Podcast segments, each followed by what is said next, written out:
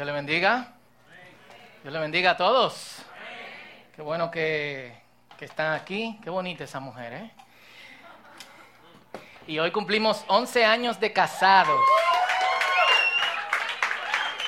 Eh, aplaudan bien, señores. 11, 11 años de casados. El Señor le ha provisto a Noelia de todo lo que necesita para aguantarme. Yo no soy fácil. Así que el Señor, el Señor te sigue ayudando. Yo estoy quillado porque di que los 10 y 11 años son las bodas de palo. ¿Qué es esto? Yo no entiendo.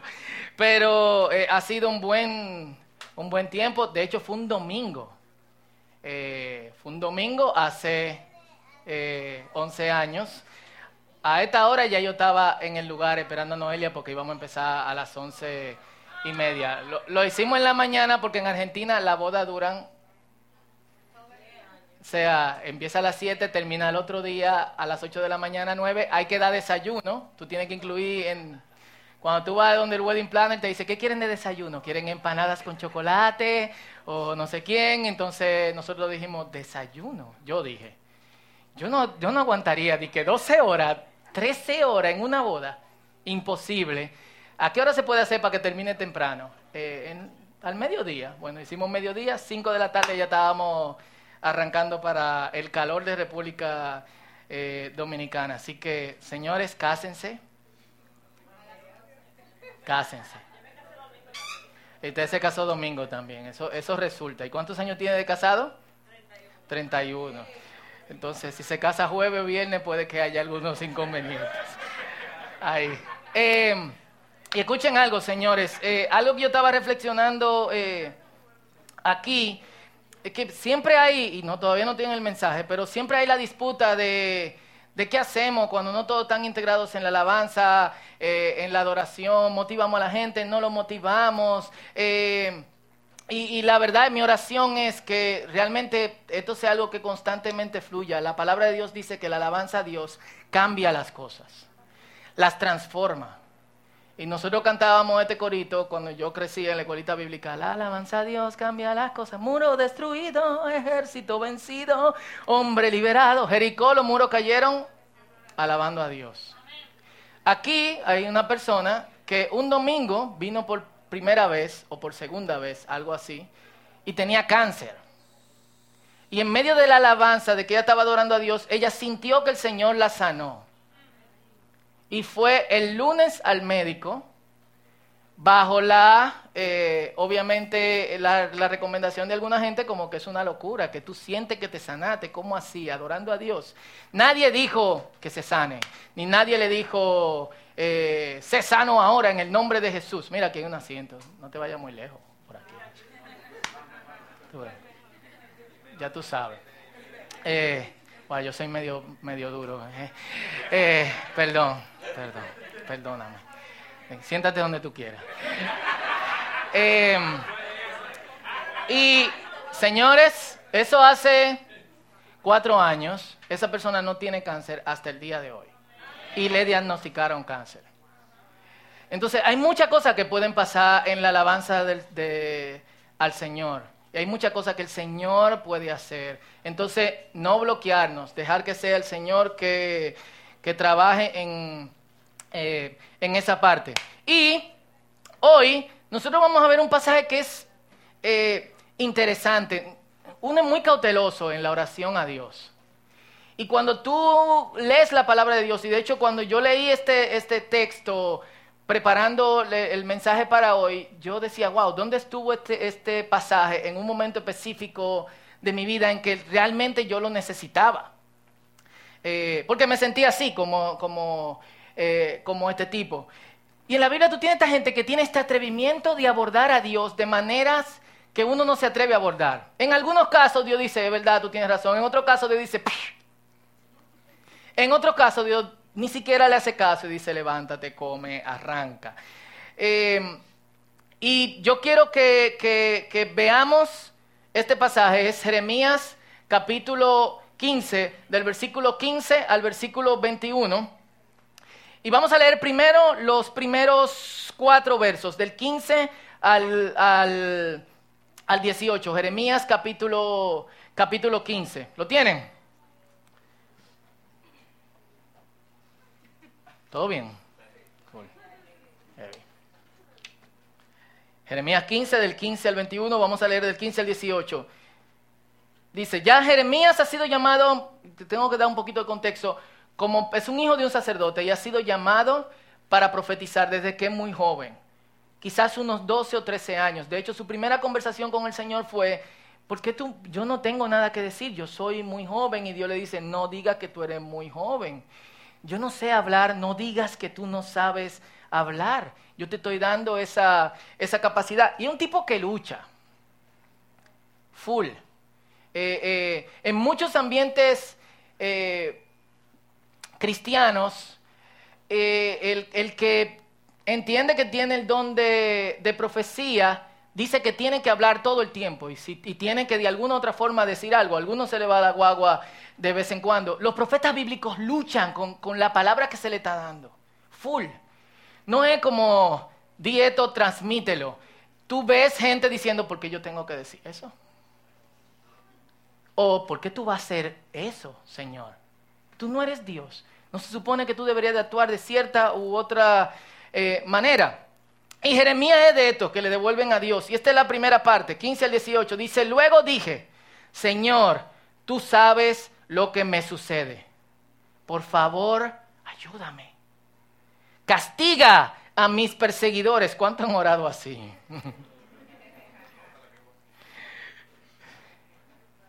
Dale, Señor, pero no tan duro. Por favor, dame más tiempo, no dejes que muera joven. Es por tu causa que sufro. Cuando descubrí tus palabras las devoré. Son mi gozo y la delicia de mi corazón porque yo llevo tu nombre. Oh Señor, Dios de los ejércitos celestiales, nunca me uní a la gente en sus alegres banquetes. Me senté a solas porque tu mano estaba sobre mí y me llené de indignación ante sus pecados. El tipo en la fiesta, en la esquina, quillado con la cara, para que todos lo vean, Jeremías. ¡Ey, loco, ven, vamos a beber! Oye, ven, vamos a Y esto es lo que le dice el Señor. He hecho esto, esto y esto. ¿Por qué entonces continúa mi sufrimiento?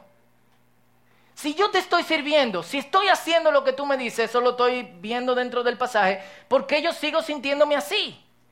¿Por qué es incurable mi herida?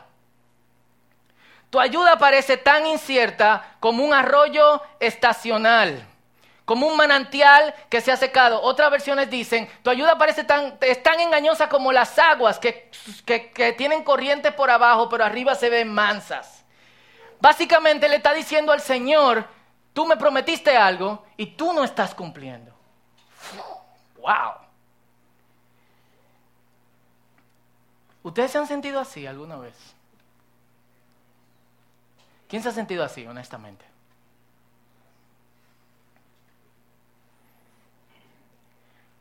Uno quizás no se atreve a orar como Jeremías. Y uno no le dice al Señor, hey, esto no es como, como dicen. Y yo siempre cuando, cuando leía esto recordaba el testimonio de, un pastor, que, un muchacho que, que, era motoconchita y y dejó el motor frente a la congregación porque estaban predicando y él le atrajo lo que estaban diciendo y el pastor le decía, vengan y el Señor va a quitar todas tus cargas, el Señor va a hacer que tu vida sea mucho más fácil, el Señor va a proveerte todo lo que tú necesitas. El tipo pasó adelante llorando, oraron por él y cuando se volteó le robaron el motor. Hay gente que no tienen que esperar tanto por orar como Jeremías. Eh, y es fuerte.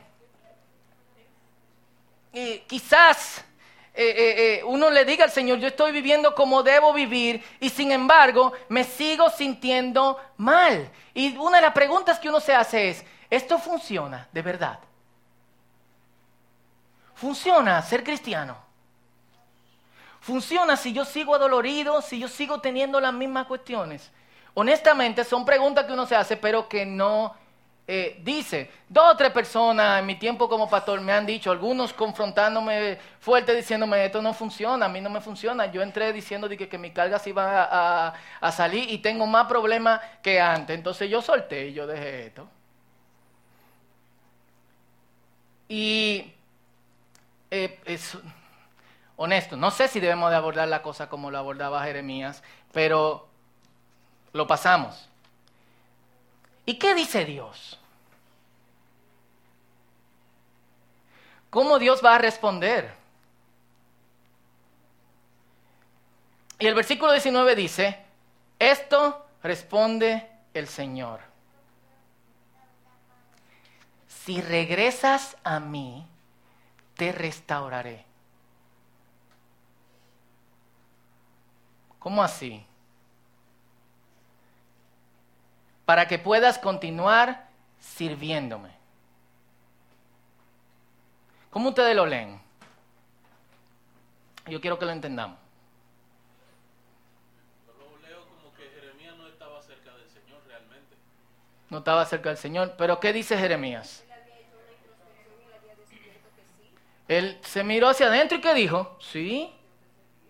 Yo incluso cuando me invitan a bailar yo no bailo.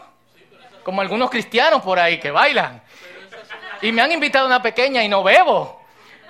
¿Eh? Pero esas son las acciones. Dios se está refiriendo de poner su corazón al servicio de Dios. Y, bueno, pero ¿quiénes somos nosotros para decir que el corazón de Jeremías no estaba? O sea, por lo menos desde donde él está diciendo, y es como yo lo leo, él entiende que él está en el lugar correcto y Dios le dice, papá, no, el problema es que tú tienes que volver a mí. Y si tú vuelves a mí, yo te voy a restaurar. Si hablas palabras beneficiosas en vez de palabras despreciables, serás mi vocero.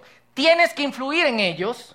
Es decir, no necesariamente tienes que desconectarte y alejarte, tienes que influir en ellos. No dejes que ellos te influyan a ti. Pelearán contra ti como un ejército en ataque, pero yo te haré tan seguro como una pared de bronce fortificada. Ellos no te conquistarán porque yo estoy contigo para protegerte y rescatarte. Yo, el Señor, he hablado. Yo no soy quien tú estás diciendo que un agua mansa por arriba y un agua peligrosa por abajo. Yo hablo y cumplo. Sí, te mantendré a salvo de estos hombres malvados. Te rescataré de sus manos crueles. ¡Wow! Si regresas a mí, te rescataré. Restauración es una palabra interesante.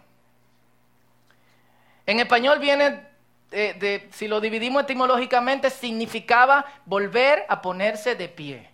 Sea, volver a pararse. En otras lenguas significa volver a uno. En otras lenguas significa volver a casa, como el hijo pródigo. Y cuando sentimos que nuestras vidas han sido abusadas o dañadas, sabemos que necesitamos restauración. A veces no sabemos a qué tenemos que volver. Ni siquiera sabemos cuál es nuestra casa. Porque en el proceso de daño, hemos, hemos estado tanto tiempo en el proceso de daño que ya nosotros no nos recordamos qué pasó antes. Ni cómo fue, ni cómo fue la cosa. Es como que nuestra identidad fue, nuestra verdadera identidad, o la identidad que algún día debimos de tener, fue tan abusada que fue secuestrada por nuestros abusadores. Eh, o por lo que sea que nos haya pasado, que olvidamos totalmente cómo nosotros éramos. Ahora, la restauración tiene un asunto clave. Y es que la persona que se va a restaurar tiene que querer ser restaurado. Full. Y en muchos casos, no, eh, no quiere. Hay gente que hay que obligarlo. Todos ustedes saben la historia de mi papá, algunos de ustedes lo conocen. Mi papá estaba en un asunto crítico con el alcohol y nosotros tuvimos no que intervenirlo, nosotros tuvimos que secuestrarlo y meterlo en un sitio de tratamiento de, eh, de, alcohólicos y ahí era prácticamente todo el mundo era obligado, no creían en medicamentos, solamente creían en la oración. Yo no sé qué tan bueno era el método para alguna gente, mi papá funcionó. Yo lo que sí sé es que había gente que la amarraban en su síndrome de abstinencia. Y cuando la amarraban, que estaban desesperados, yo no sé si ustedes han visto gente en síndrome de abstinencia, pero es bastante fuerte. Algunos decían, ah, cuando me suelte de aquí lo voy a matar a todos. eh, pero de la voluntad propia de mi padre. Sí. De la voluntad propia de mi padre no salía a ser restaurado, aunque muchas veces él dejó el alcohol para darle su vida para adelante. Yo debo querer restaurarme. Y hay algo que Dios nos ofrece para ser restaurados totalmente. Y es gracia que un señor llamado Paul Sal define de manera creo que eh, eh, magistral. Dice, la gracia es el amor que te busca aun cuando no tienes nada que darle. Te ama cuando no mereces amor. Es irracional, pues no tiene nada que ver con tamaños o medidas, ni con cualidades especiales para que la recibas. Gente desde, personas desde desde gente que no hace absolutamente nada, que son sumamente tranquilos, hasta asesinos en serie reciben perdón. Los que son tranquilos o simplemente tienen cuestiones con el alcohol o que tienen, eh, hablan su mentirita o que han extorsionado a alguien, nosotros sentimos como qué bueno que aceptó el Señor. Los que son asesinos en serie, los que son ladrones eh, eh, o violadores en masa, cuando son perdonados, nosotros sentimos como que no debieron de recibir gracia. Sin embargo, la gracia no hace distinción. Nosotros sí, la gracia no.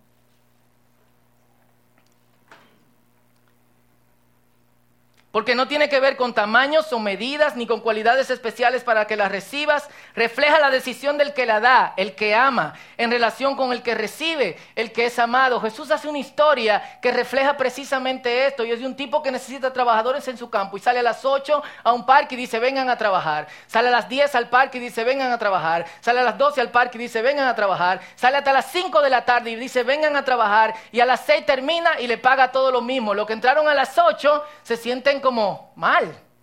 Porque tú me estás pagando a mí lo mismo que tú le estás pagando al de las 5 de la tarde. Y él le dice, ¿y qué tú tienes que ver con eso? Es mi dinero. Yo hago con mi dinero lo que, lo que yo quiera. ¿Cuánto tú y yo acordamos? Un denario. ¿Y cuánto yo te estoy dando? El denario. Perfecto. O sea, la gracia, desde el punto de vista humano, es injusto. Incluso los que hemos recibido gracia en algún punto peleamos con el asunto porque eh, eh, eh, a veces caemos tanto y resbalamos tanto que no sentimos que ni siquiera nos, que, sentimos que ni siquiera nosotros este, tenemos que recibir esa gracia. Pero no importa, la decisión es de Dios en relación con el que lo recibe, el que es amado, que decide poner a un lado, el que ama, toda calificación de las que el que la recibe carece. Eso es gracia. Se lo aprenden para el domingo que viene y el que se lo aprenda tiene una compota. Eh, muy chulo eso. Ahora, eh, yo iba a poner esto, pero después me van a, crucificar, más de lo que a veces me crucifican. Yo no sé si ustedes han visto un meme que hay por ahí, que el que está bueno no forza. ¿Eh? ¿Cómo olvidarlo, eh? Han hecho diferentes, ¿eh? Ah, me lo mandaste. El que está bueno, no forza. La gracia no se forza. Y ese es un ingrediente que tiene la gracia. ¿Tú la quieres? Bien. ¿Tú no la quieres? Bien. Y en ese sentido, muchas veces nosotros deberíamos de, de compararnos con Jesús. Porque cuando uno le predica la palabra a alguien y esa persona no reacciona como nosotros esperamos que debería de reaccionar, ¿qué tú quieres hacer? Es como, qué estúpido, tú tienes que entender, tú necesitas a Cristo, tú necesitas a Dios ahora, te va a atropellar un camión, y si te atropella un camión, tú no sabes cuándo tú te vas a morir. Eh, pero el sistema de Jesucristo es, yo quiero seguirte, ah, perfecto, a esto, ah, yo no lo quiero hacer, ok, no me sigas, bye. Bueno, seguimos el camino. Aquí el que está bueno es Dios. y Dios no forza. Y yo no debería tampoco de forzar. ¿Eh? Está buena de qué. Dios está bueno y no forza, pero... y, y es por eso que desde nuestro punto de vista la gracia siempre se le da a la persona incorrecta. De hecho, tú lo ves reflejado en los evangelios. Uno de los evangelistas dice, a la derecha y a la izquierda de Jesús había dos ladrones. Y estos dos ladrones estaban voceándole malas palabras a Jesucristo, dice uno de los evangelios. Pero el tipo estaba de lejos. Ahora Juan, que está de cerca, y Lucas, que es, recibe la información de María, que estaba también frente a la cruz, dice, uno de los ladrones le decía, o sea, decía cosas malas sobre Jesús. Pero el otro decía, ¿por qué tú estás diciendo esto? Este hombre no tiene nada, porque eh, no tiene ninguna razón por la cual estar aquí. Nosotros sí. Y se le dice a Jesús, Señor, acuérdate de mí cuando estés en tu reino. Jesús le dice, yo no me voy a acordar de ti cuando yo esté en mi reino. Vamos a arreglar la cosa desde ahora. Hoy tú vas a estar conmigo en el paraíso. Y le sacó la lengua al otro ladrón y murieron y fueron muy felices. Eh, no pasó, por si acaso. ¿eh? eh desde el punto de vista de uno de los evangelistas, y podemos discutir después por qué uno escribe una cosa y otro escribe otra, vayan al Instituto Bíblico. Eh, la, la, los ladrones estaban ahí y eran ladrones. Desde el punto de vista del que está escuchando, él está viendo como uno de los ladrones recibe gracia. Si el otro hubiese preguntado, también recibe gracia. Una persona me dijo esta semana, Fausto, ¿por qué nosotros nos esforzamos tanto? Si, finalmente Dios es que sabe quién se va a salvar y quién no se va a salvar, qué yo voy a hacer o qué no voy a hacer. Porque dice la Biblia que Judas, Dios sabía que, que él lo iba a, eh, a traicionar y lo llamó el hijo de de perdición. Y yo le expliqué a esta persona algo que nosotros deberíamos de saber. Judas murió como murió porque no aceptó la gracia. Si Judas se hubiera acercado a Jesús y hubiese pedido perdón, ¿qué ustedes creen que hubiese hecho Jesús? Lo hubiese perdonado y hoy nosotros estuviésemos bregando con el hecho de que Jesús perdonó incluso a quien lo traicionó. Pero Judas tomó una decisión. Perdonó a Pedro que lo negó tres veces. Pidió misericordia por quienes lo crucificaron. Así es la gracia de Dios. Y es una contradicción liberadora entre lo que se nos da y lo que nosotros merecemos. Sin embargo, muchos de nosotros nos resistimos a la gracia de Dios. Y este es un asunto muy individual. Las causas pueden variar de uno al otro, desde no necesito restaurarme absolutamente nada, a es muy difícil, a no quiero. Pero si queremos ser como nosotros deberíamos ser, entonces deberíamos aceptar la gracia. Y entonces la gracia nos hace dar cuenta que necesitamos restauración. Y tenemos que agotar un proceso restaurador.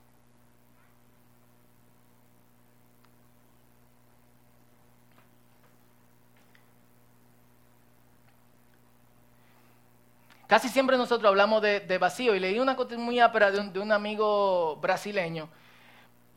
Estaba predicando eh, eh, anoche y él decía, no hay nada vacío en el universo.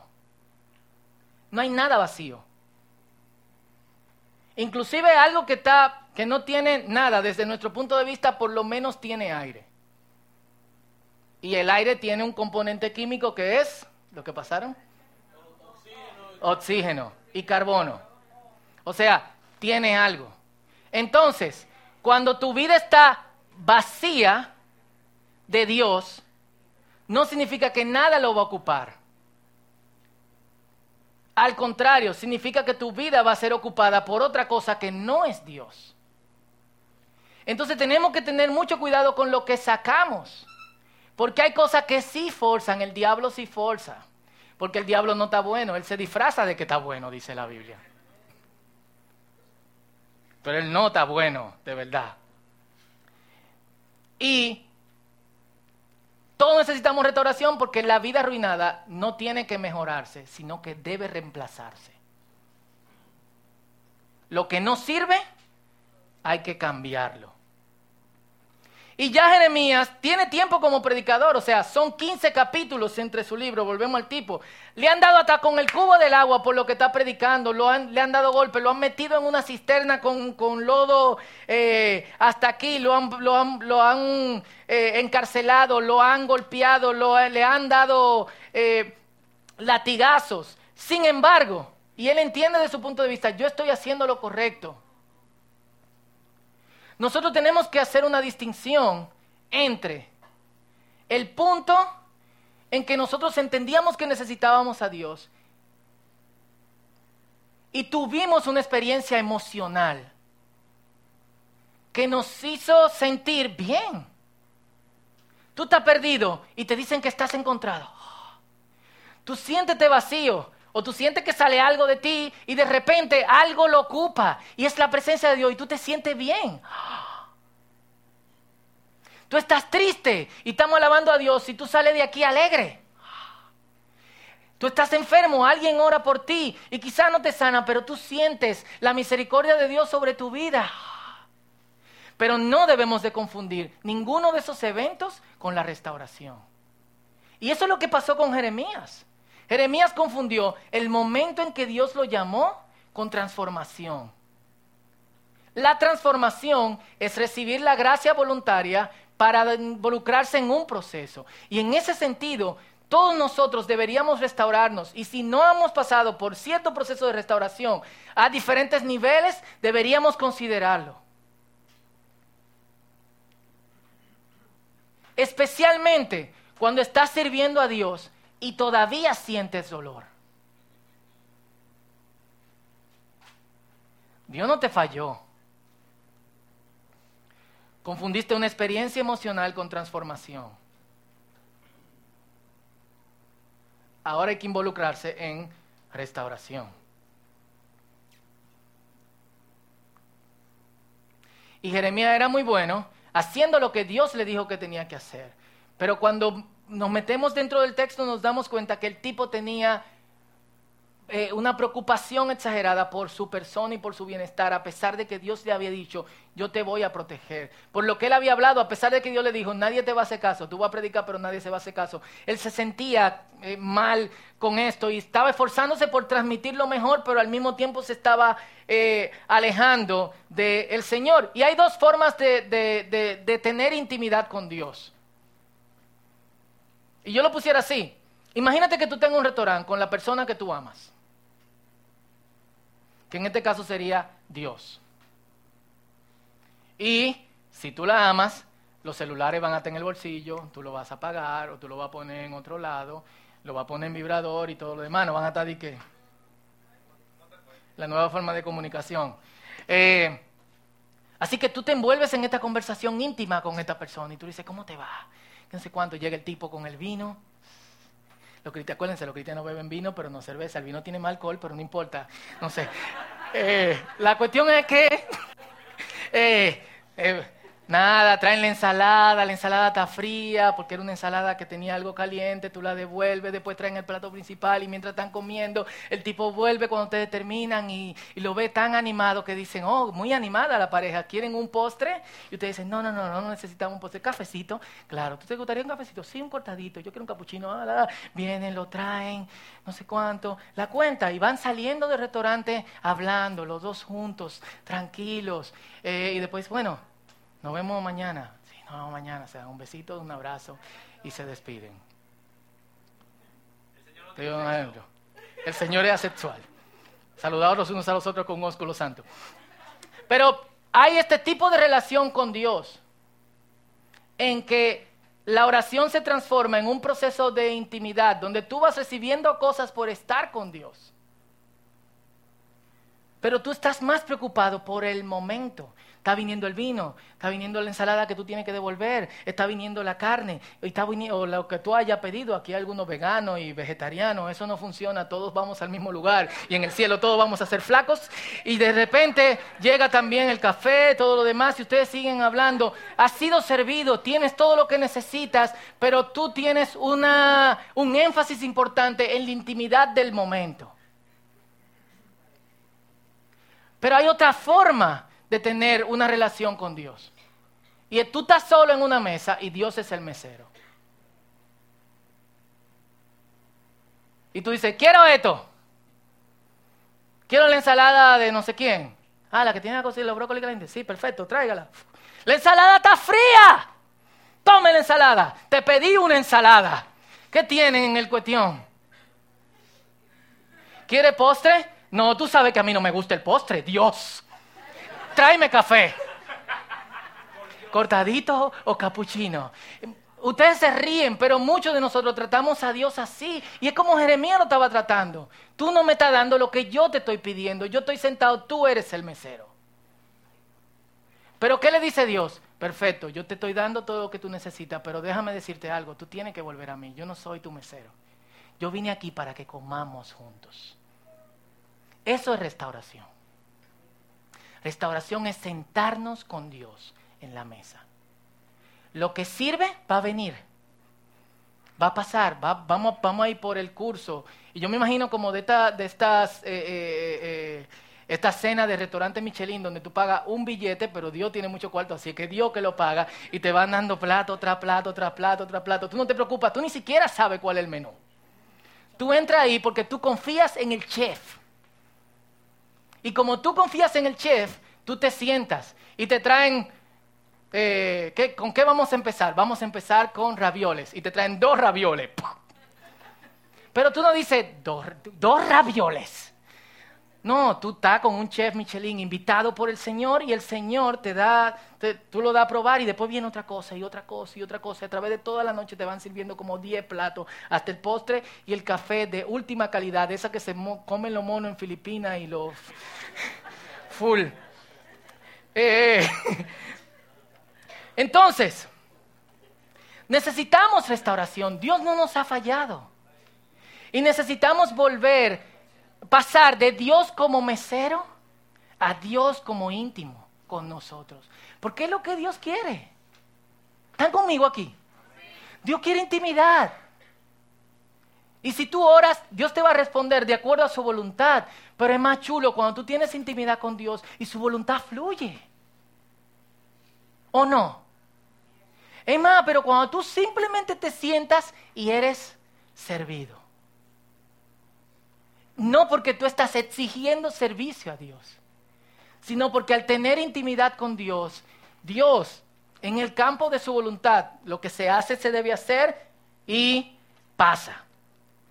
Si te sientes como Jeremías, el asunto es restauración. De hecho, deberíamos evaluar en este mismo instante, en mi proceso de conversión, yo me sentí bien y yo le di para adelante a la vida cristiana pero analicé cosas en mi vida que necesitaban de alguna u otra manera un trabajo,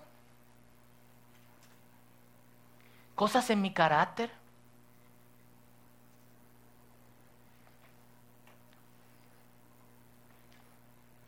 Y así como uno inicia la restauración,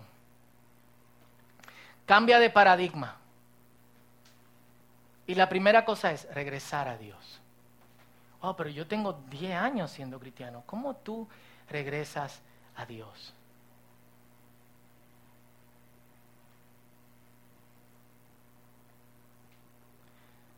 Lo primero que tú dices es, Señor, no quiero lo que, no quiero mi voluntad, quiero la tuya. Y esa es una oración difícil. Yo no sé si ustedes han intentado entregarle el control a Dios en una situación fatal o en una situación que necesita solución. Es fuerte. No es que te entregué el control y me desentiendo. No, es como, dale, ¿cuándo es? Tú no vas a resolver. Pero entregar el control a Dios es, Dios quiere que nosotros descansemos. Dios quiere proveernos amor y que el amor saque el miedo. Y muchas veces nos desesperamos, finalmente Dios resuelve y estamos contentos. Pero, ¿qué tal si no nos hubiésemos desesperado y hubiésemos estado tranquilos esperando a que Dios definitivamente resolviera? Lo segundo es, regresar a Él, aceptar el proceso de restauración. Dios, la restauración es un proceso y no pasa de la noche a la mañana. Tú tienes que quedarte ahí tranquilo. Y muchas veces ese proceso va a ser de formas que tú no estabas esperando. Y esto me recuerda a Naamán en Segunda de Reyes capítulo, capítulo 5. Naamán tiene lepra. Le dicen que hay un profeta en Israel que lo puede sanar. Va a Israel. Es un oficial del ejército. Llega con, carreta de oro, de plata, con vestido, muchísimos eh, eh, eh, sirvientes. Se para frente a la puerta del profeta y le dice, vine aquí porque yo quiero que me sanen. El profeta ni siquiera lo recibe. Manda el sirviente y le dice, dice el profeta que vaya al Jordán y te zambulla siete veces. Bye. Naamán se ofendió. Pero ¿qué quería Naamán? ¿Que lo reconocieran o ser sanado? Eso es lo que nosotros creemos. ¿Qué tú quieres?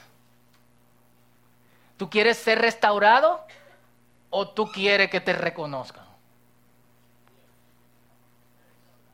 ¿Están conmigo aquí? Y uno de los siervos de Namán fue, y es muy chulo porque esta cuestión se, se maneja entre siervos, uno de los siervos le dice, pero ¿por qué tú te quillas? Traducción, nueva traducción tropical. ¿Por qué tú te quillas, Namán? si te hubiesen dicho que subiera al punto del Monte Everest, tú no lo hubiese hecho. Pero que el Jordán es sucio, asqueroso, los ríos de Siria son mejor. Pero no estamos en Siria y lo que Dios quiere hacer es que tú vayas al Jordán. El profeta le dijo, lávate siete veces. El tipo se zambulló siete veces. Y se sanó. A veces Dios no hace nada en nosotros porque cuando vemos el proceso que Dios va a hacer, nosotros decimos, no relaje. en serio. Entonces, tenemos que aceptar el proceso de Dios. Tres, tenemos que estar tranquilos durante ese proceso. No podemos saltar de una vez, hacer cosas o lo que sea. Tranquilo, relax. Y no dejar que lo externo nos influya en el proceso. Recuerden lo que Dios le dijo a Jeremías. Jeremías, inflúyelo tú a ellos y no deje que ellos te influyan a ti. Entonces, un buen tiempo para, para orar.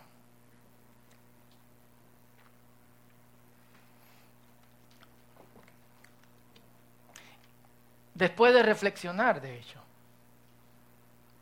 Y mi primera pregunta es, ¿se entendió? Full. ¿Seguro? ¿Por qué hago esta pregunta? Esto es importante porque nosotros estamos aquí no montando un evento, sino trabajando y caminando juntos para madurar en el Señor. Y el Señor tiene una preocupación por tu bienestar y esa preocupación es auténtica. No es agua mansa por arriba y agua salvaje por debajo. Habiendo entendido esto, quizá es bueno hacer un análisis. Algunos de los que están aquí entienden, sí, yo necesito restauración, por procesos y cosas que hay en su vida.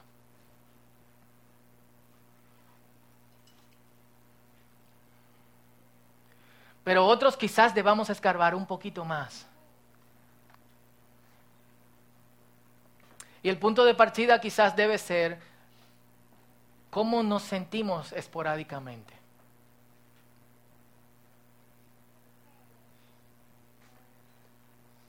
O cosas de nuestro carácter que surgen en momentos de crisis. ¿Cómo tú te comportas frente a la crisis? Yo creo que todos, sin excepción, deberíamos analizar la necesidad de restauración. Especialmente desde el último ejemplo. No Dios como mesero, sino Dios como nuestro compañero. Nosotros como compañeros de Dios.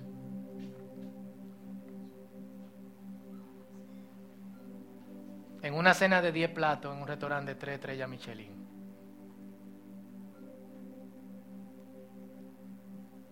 Porque la preocupación principal de Dios es tu bienestar y tu paz.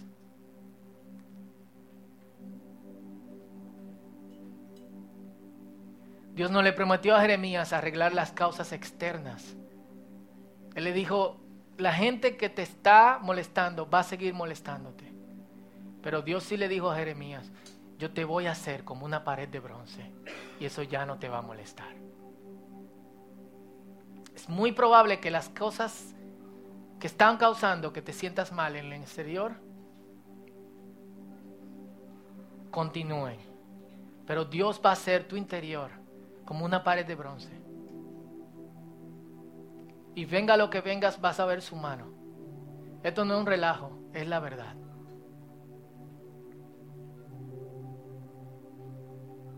Pero solamente si vuelves a Él.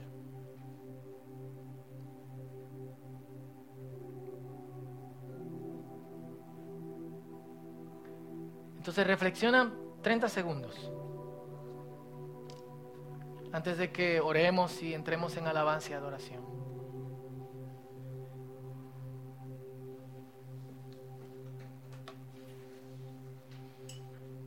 Este es tu tiempo con Dios.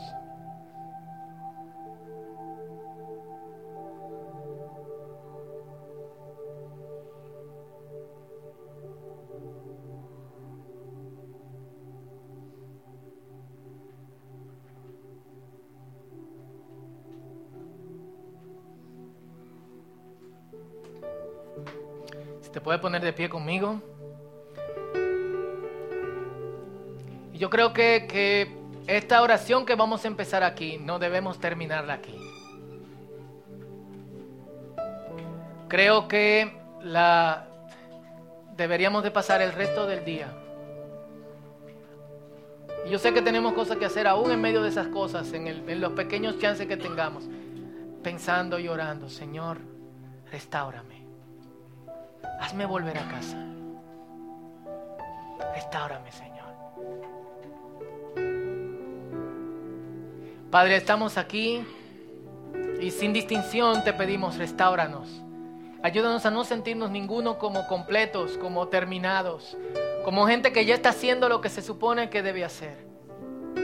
Ayúdanos a acercarnos con humildad y decirte, Señor, ¿hay algo que debe ser restaurado? Hay cosas de las que debemos arrepentirnos, perdónanos. Queremos volver a ti, de modo que volvamos a nosotros y seamos quien realmente debemos ser.